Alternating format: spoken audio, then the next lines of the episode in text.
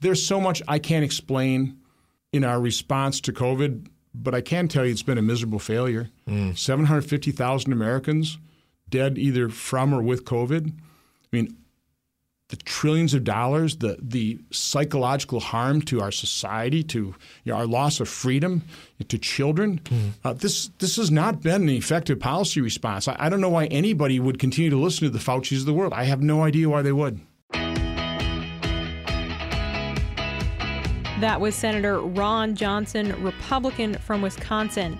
And this is the Daily Signal podcast for Friday, November 5th. I'm Virginia Allen. And I'm Doug Blair. President Biden has officially rolled out his vaccine mandate plan. The president has ordered all businesses with 100 employees or more to force their employees to either become vaccinated or face weekly testing. Senator Ron Johnson, a Republican senator representing Wisconsin, is outraged by what he sees as massive federal overreach. Johnson joins the show to discuss what he and his congressional colleagues are planning to do about the mandate, as well as share some stories of people who've been impacted by vaccine side effects. But before we get to Doug's conversation with Senator Johnson, let's hit our top news stories of the day.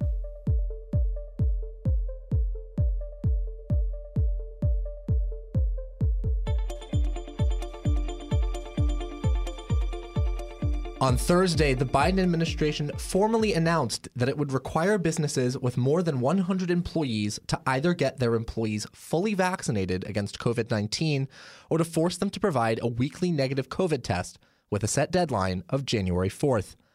As a deterrent to push employees to get vaccinated, businesses will not be required to pay for the weekly tests for those who choose to remain unvaccinated, forcing employees to pay for testing themselves. Additionally, while workers must be given paid time off to get vaccinated and recover from vaccine side effects, workers will not be compensated for the time it takes to get tested. The administration is using the Occupational Safety and Health Administration, or OSHA, to enforce the mandate. OSHA will fine companies willfully failing to comply with the mandate a maximum of $14,000 per violation, with increased penalties for multiple violations. A similar mandate for healthcare workers at facilities that receive federal funding from Medicare or Medicaid removes the testing option, while still requiring full vaccination by January 4th. President Biden defended the vaccine mandate in a Thursday statement, saying, As we've seen with businesses, large and small, across all sectors of our economy, the overwhelming majority of Americans choose to get vaccinated. There have been no mass firings and worker shortages because of vaccination requirements. Despite what some predicted and falsely assert, vaccination requirements have broad public support. Texas Governor Greg Abbott and Florida Governor Ron DeSantis have both pledged to fight the mandate in court while ranking Republican on the House Education and Labor Committee, Virginia Foxx, said job creators should not be forced to become the vaccine and testing police for Biden. Additionally, conservative news site The Daily Wire has announced that it is suing the Biden administration over the mandate. Here's editor in chief of The Daily Wire, Ben Shapiro, announcing the lawsuit via Shapiro's Twitter. We filed a lawsuit as of this morning. We are taking them to court. We will fight this all the way to the Supreme Court if need be. Kentucky Republican Senator Rand Paul and Dr. Anthony Fauci had another heated exchange Thursday during a Senate Health Committee hearing. Paul has repeatedly been critical of Fauci's handling of the pandemic. The senator has accused the National Institute of Health, where Fauci works, of funding gain of function research that some believe could have led to the COVID 19 pandemic. Part of the debate between Paul and Fauci Thursday was over the funding of and definition of gain of function research. Gain of function research is generally understood to be the process of making a virus more infectious for the purpose of studying it. On October 20th, the National Institutes of Health changed the definition of gain of function research on their website to make it more narrow. So what you're doing is defining away gain of function. No. You're simply saying it doesn't exist because you changed the definition on the NIH website. This is terrible, and you're you're completely trying to escape right. the idea that we should do something about trying to prevent a pandemic from leaking from a lab.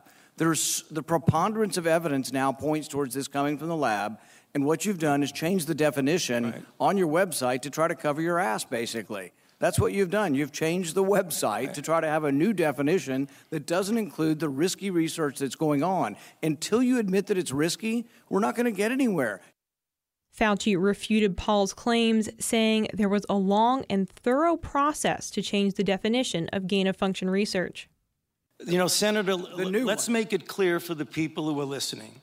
The current definition was done over a two to three year period by outside bodies, including the NSABB, two conferences by the National Academy of Science, Engineering, and Medicine on December 2014, March 2016. We commissioned external risk benefit assessment and then on January of 2017, the Office of Science and Technology Policy of the White House issued the current policy. The two continued to debate over the terminology and Fauci's involvement in the research at the Wuhan lab. Fauci concluded his debate with Paul by saying, As usual, I have a great deal of respect for this body, the Senate, and it makes me very uncomfortable to have to say something.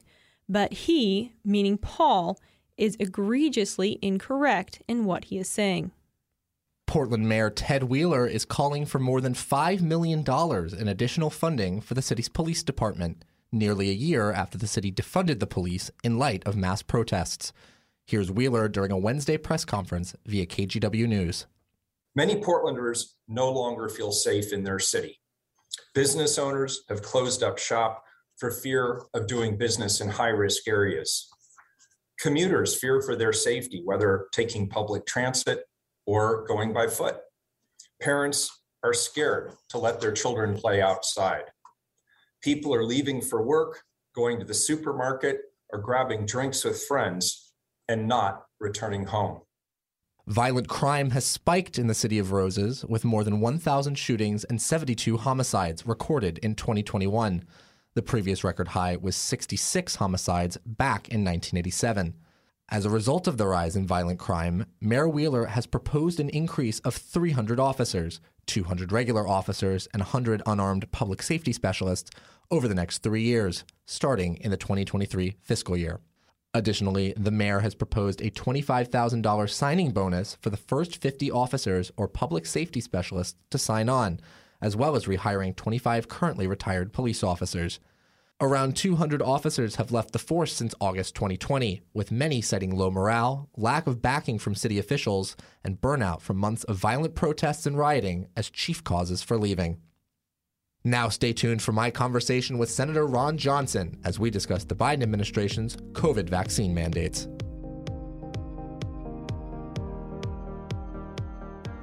I'm Zach Smith. And I'm Giancarlo Canaparo.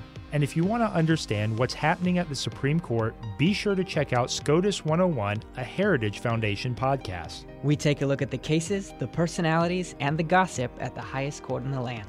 Be sure to subscribe on Spotify, Apple Podcasts, or wherever else you find your podcasts. It's SCOTUS 101. Our guest today is Senator Ron Johnson, a Republican who is the senior senator from Wisconsin. Senator, thank you so much for joining us today. Glad to be here. Senator, let's talk about vaccine mandates. Uh, the Biden administration announced today that it would be pursuing a federal COVID vaccine mandate through the Occupational Safety and Health Administration, also known as OSHA, that requires companies with 100 plus employees to have all employees vaccinated or to have a some sort of testing regime in place where they would have to prove that they had a negative test. Uh, what do you think of that mandate to start out with? I'm utterly opposed. I mean, they are pointless. Uh, held an event on vaccine mandates and, and vaccine injuries on Tuesday, and one of the presenters had a very simple decision tree. The, the top box said, Are the COVID 19 vaccines effective? If you follow the yes line down to the second box, so well, then they're pointless right? If the vaccines are effective, uh, mm. you know, what what do you care whether somebody else is vaccinated? If you follow the no line down to the exact same box, it's also true. I mean, if and unfortunately, it's the no line that is operative right now. Mm. The science tells us that even fully vaccinated individuals can get infected, they can transmit. Uh, they can get seriously ill, they can die, unfortunately. So that's the science, that's the reality. So, what's the point of the mandate?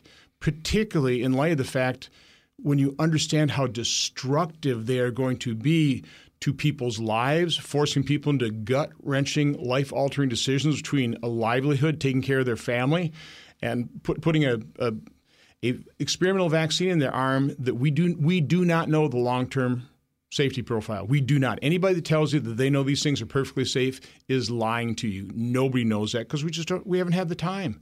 So again, they are pointless. They are freedom robbing. Uh, they are unbelievably coercive. And yeah, I've always thought that nobody should be pressured, coerced, or fear reprisal for, for refusing any medical treatment, including the COVID vaccine. But we, we've just turned our society, our laws, our ethics on their head during this pandemic. It, it's time for Americans to reclaim their freedom. One of the things that you've pursued now, Fox News is reporting that you, along with 41 other Republican senators, are planning to, quote, disapprove and nullify President Biden's vaccine mandate on private employees using the Congressional Review Act.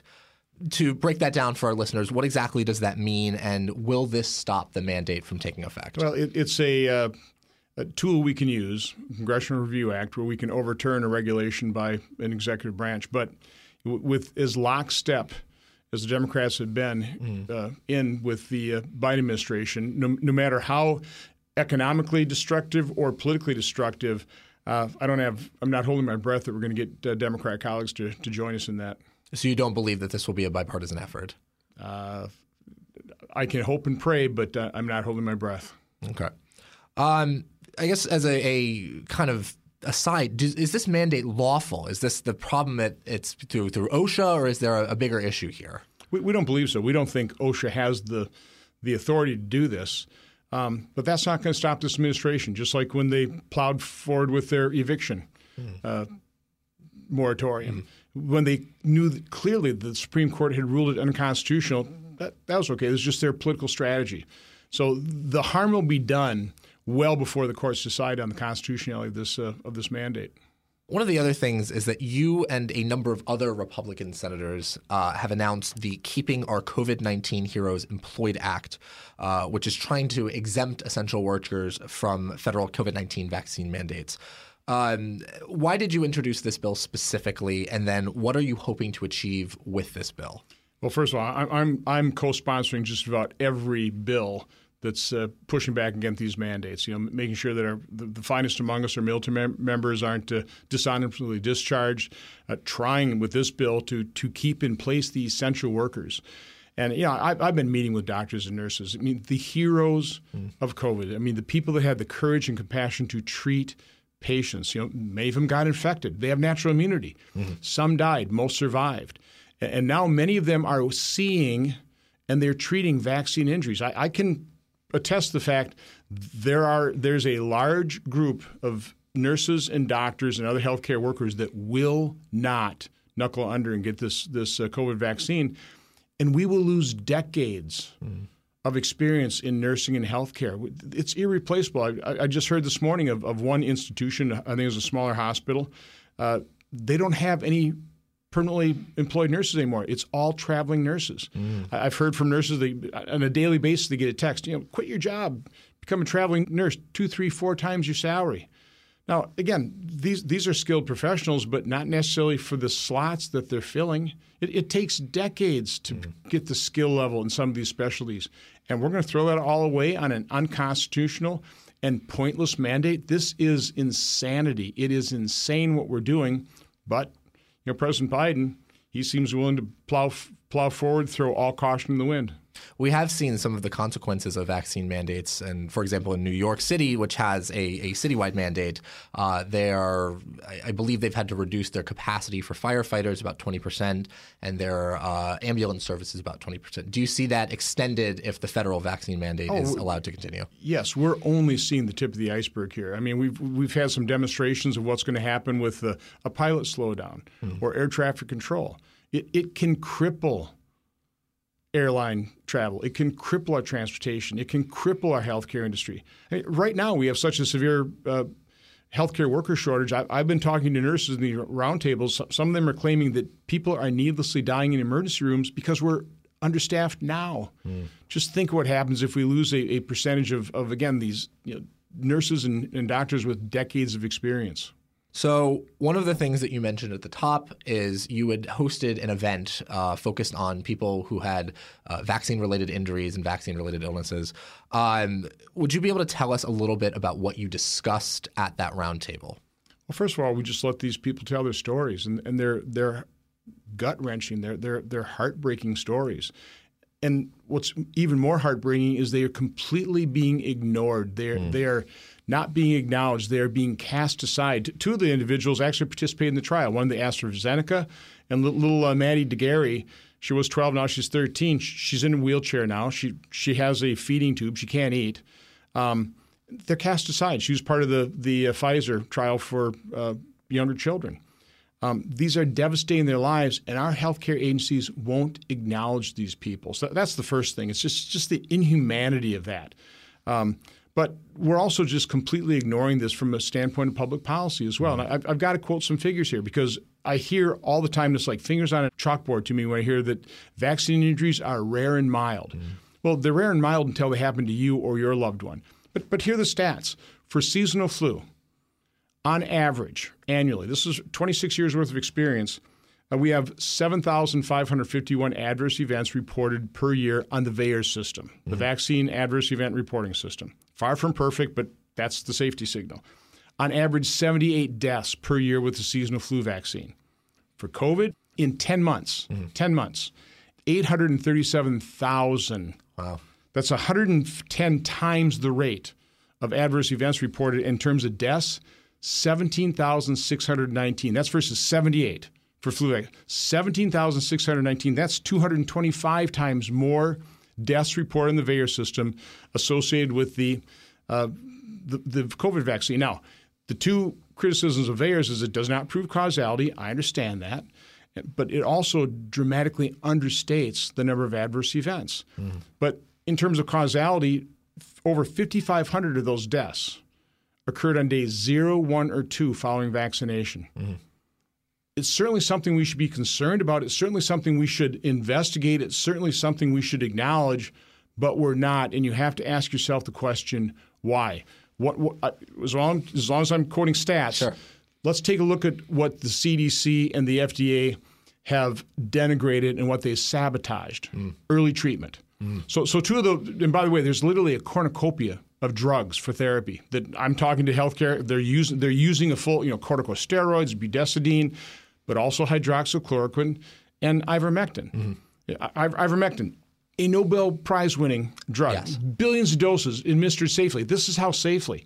So, over almost 26 years, on average, 15 deaths per year associated with ivermectin, 15. Mm. With hydroxychloroquine, 64 on average over 26 years. Right. Again, 10 months of the COVID vaccine, 17,619. By the way, remdesivir, which they just kind of rushed an authorization for emergency use, right.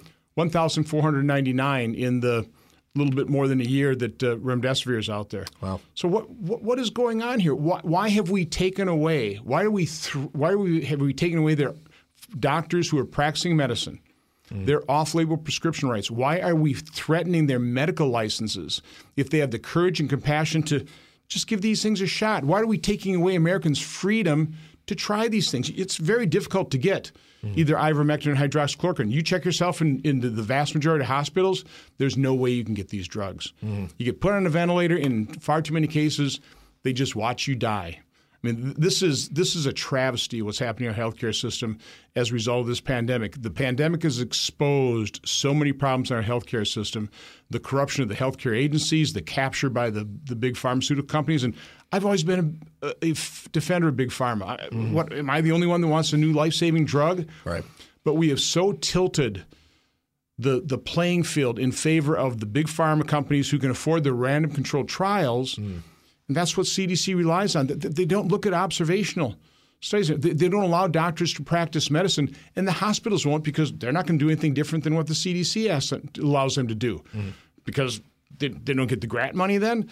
Uh, they open themselves up to potential liability. So we, we now practice protocols dictated by the CDC and independent doctors are having a pretty hard time practicing medicine using their off-label prescription rights in patients we're just caught in, in, in between, and we've lost our freedom. I want to briefly cover something that we were talking about before the show. Actually, you during this event, the stories of some of these people who had received these vaccines and then had adverse effects to them were were heartbreaking and, and very difficult to listen to. But we were talking about one in particular at the beginning of the show. Uh, would you be able to kind of go in depth on some of these stories that you heard during this event and sort of what it made you feel? Well, Ernest, a single dad, his his son was his best friend. They they never they never were apart. Um, I mean, just having him convey how much they loved each other. He lost a 16 year old son, died from the vaccine. Mm-hmm. Uh, Bree Dressen, uh, young mom, uh, she was part of the AstraZeneca trial. She became paralyzed from the waist down, lost control of her bladder. She said lost her dignity. Mm-hmm. Now she's she can walk now, but she still has these inner tremors and inner inner vibrations. Mm. Uh, she's maybe sixty percent recovered. Uh, Maddie de Garay, you know, twelve year old now thirteen year old uh, young girl mm. who uh, is now confined to a wheelchair. Uh, can't eat. She needs a feeding tube. Um, she was part of the Pfizer trial. Uh, again, they are all being cast aside. I mean, Doug told his story. His, his, his, his these, their livelihood is gone. Uh, Dr. Joel Wallskog, uh, orthopedic surgeon, can no, longer, can no longer perform surgery. His, his career as an orthopedic surgeon is over. He writes to the CDC, contacts them. They just, well, it wasn't serious enough. You're never hospitalized. Mm. Again, they're just, they're just blowing him off. He is shocked by the lack of acknowledgement, the, the, the lack of our health agencies paying attention, taking these people seriously, and of course, the fact that they're not being transparent with the American public. I mean, they continue to this day say, "Oh, these things are perfectly safe, perfectly effective." They're not. I'm, I'm, I'm sorry to report they're not. You, we have to look to England mm. for data, and, and here's the, the data on effectiveness of vaccines right now for the last seven and a half months out of the UK. This mm. is their this is their public data. Uh, eighty uh, percent of their COVID cases have been Delta variant. Of the people who have died, 63% have been fully vaccinated. In the last wow. four weeks in the UK, 78% of those who have died with the Delta variant mm-hmm. have been fully vaxxed. So, unlike President Biden, who promised us if you get this vac- vaccine, you're not going to get seriously ill, you're not going to be hospitalized, you're not going to die, you're not going to catch COVID. That's an outright lie mm. that he has never corrected. This this is not a pandemic on the unvaxxed. It, what it is, it's a pandemic that we have refused to treat early. Mm. As, as, you heard uh, Dr. Makary today in, in, this, nobody should be dying of COVID. Right. I don't, I don't know that I necessarily agree with that. I mean, people with comorbidities. I mean, this this mm-hmm. is a mm-hmm. serious disease. I don't downplay it at all. Mm-hmm. But the fact that we haven't robustly explored early treatment, that we haven't used this cornucopia of repurposed, cheap, generic drugs is a travesty. Now, listen, I hope Merck's new drug, Molnupiravir, I hope it works, but it's $700 a treatment. Mm. And it's like 20 months too late. One of the questions that I'm asking myself as I'm hearing these stories, because there are clearly side effects related to these vaccines that uh, we don't quite understand yet. Not to say that the vaccine itself is an issue, but like we need to discuss these problems. Why do you think we're not able to discuss these these side effects? The COVID gods have decided on a singular pl- approach to ending this pandemic as a vaccine. They will never admit they were wrong. Not the not the COVID gods, not the main, mainstream media, not the social media, because if they admit they were wrong, for example, on early treatment, mm. if it's ever proven, I mean, the way they have to prove it, I, mean, I think it's pretty well proven because I talked to the doctors, I talked to the patients that have used and recovered with from COVID with ivermectin and hydroxychloroquine. But if they ever admit or are proven wrong, they're going to have to admit that tens, if not hundreds of thousands of people needlessly died. Mm. So they just happen to have the power to make sure they're never proven wrong. Mm-hmm. So, so, right now, I, I, think they are recognizing that they're, they've been wrong on early treatment, which right. is why they're all rushing to approve the molnupiravir. Now, again, I, hope it works. Mm-hmm. I'd, I'd, rather pay $700 to save a life, but I, I hope that they will still allow doctors and people that can't afford it, for example, around the world – people can't afford 700 bucks, but they can afford ivermectin. By the way, in those countries where we've used it, mm. there's some pretty strong anecdotal evidence that it works, but we've ignored all of that. Again, I, there's so much I can't explain in our response to COVID, but I can tell you it's been a miserable failure. Mm. 750,000 Americans dead either from or with COVID. I mean, the trillions of dollars, the the psychological harm to our society, to you know, our loss of freedom, to children. Mm. Uh, this this has not been an effective policy response. I, I, don't know why anybody would continue to listen to the Fauci's of the world. I have no idea why they would. One of the things that kind of fascinates me as well about the response to COVID in America is we treat natural immunity versus vaccinated immunity very differently than the rest of the world does. Uh, it seems like a lot of places around the world accept that natural immunity from a prior COVID infection and recovery is, if not the same, um, on the same level as a vaccine. Why do you think that America is different than other countries where we don't treat natural immunity the same? Again, the COVID gods want a vaccine in every arm. You know, throw caution in the wind. They, they, they, they, have denied all kinds of realities, and natural immunity is one of them. By, by the way, again, I'm not a doctor and not a medical researcher, but I talked to enough of them who explained these things to me. It makes perfect sense. I mean, generally, natural immunity is quite strong. It's robust. It's not universally so, but, but why would we automatically assume that it's not worth anything? Mm. Now, Dr. Makary was talking about an Israeli study showed you know, once it's adjusted for comorbidities, 27 times more effective than vaccinated immunity. Mm. Um, and again, the reason it makes sense is your natural immunity recognizes the entire virus, you know, all the antigens. The, the, the vaccine only recognizes the spike protein, protects you against that. If the spike pro- protein changes, mm. it's not very effective. Is that what's happening with the Delta? So it's, it's, the analogy I've heard is, you know, the, your natural immunity recognizes your entire face. Right. Uh, the vaccine only your nose. So if you get mm. a nose job, vaccine's not going to recognize you, but you know your natural immunity will. It's an interesting analogy. I don't think I've ever heard that before. Um, another thing that I've been noticing as we go on through this sort of post pandemic or sort of like ending pandemic mentality is there is a stark difference in how unvaccinated people, or as I think you mentioned in the event, um, non immune people versus immune people are being treated uh, in society at large. How do you view that difference in, in treatment now? Well, again, a travesty. When, when I heard that uh, a kidney transplant recipient and the, her donor hmm. were denied the transplant. It wasn't like they were unhealthy. You know, it wasn't like they were infected with COVID. The, the, the surgeons, the hospitals simply would not perform the surgery. Mm-hmm. W- what happened to the Hippocratic Oath? Uh, no, th- th- this is a travesty. When, when I've heard of the families whose loved one gets so sick they have to check them into a hospital, and sometimes they'll, they'll bring you know, some of these repurposed drugs to the hospital. Here, we won't. Mm-hmm. They'll take them to court. I've heard stories where they've the, they've the hospital's been taken to court. They administer ivermectin. Somebody's gotten off the ventilator. They stop issuing ivermectin. They get sick, could get put back on the ventilator. Mm. The loss of freedom has been, to me, has just been eye opening in terms of what hospitals are doing and won't do, and how they will just refuse uh, family involvement or you know somebody's own health directive. They, they just it's like you're in our hospital. You're going to do the things. You're going to treat this illness the way we're going to treat it. Uh, we don't need any of your advice, and we're not going to take any of your directives. This has been a travesty. Hmm. Well, Senator, as we begin to wrap up here, I want to kind of get some insight here. What is the plan in from the legislative perspective to either fight against this vaccine mandate or to pull America out of this pandemic? What what is the plan? Well, the way I'm approaching is with information because our healthcare agencies have not been honest. They have not been transparent. So I'm I'm trying to provide the the transparent information. Uh, but you, you've seen what happens to me. I get I, I hold this event on Tuesday, yeah. and I've got group uh, doctors in Wisconsin saying that I'm spreading conspiracy theories. What? I'm, I'm letting people tell their true stories. We have mm. medical experts talking to these issues, uh, but so those of us who are providing that information are getting attacked. We're being censored. Dr. Pierre Kory, 8 million views of his testimony on ivermectin in December 2020. That got pulled from YouTube, censored.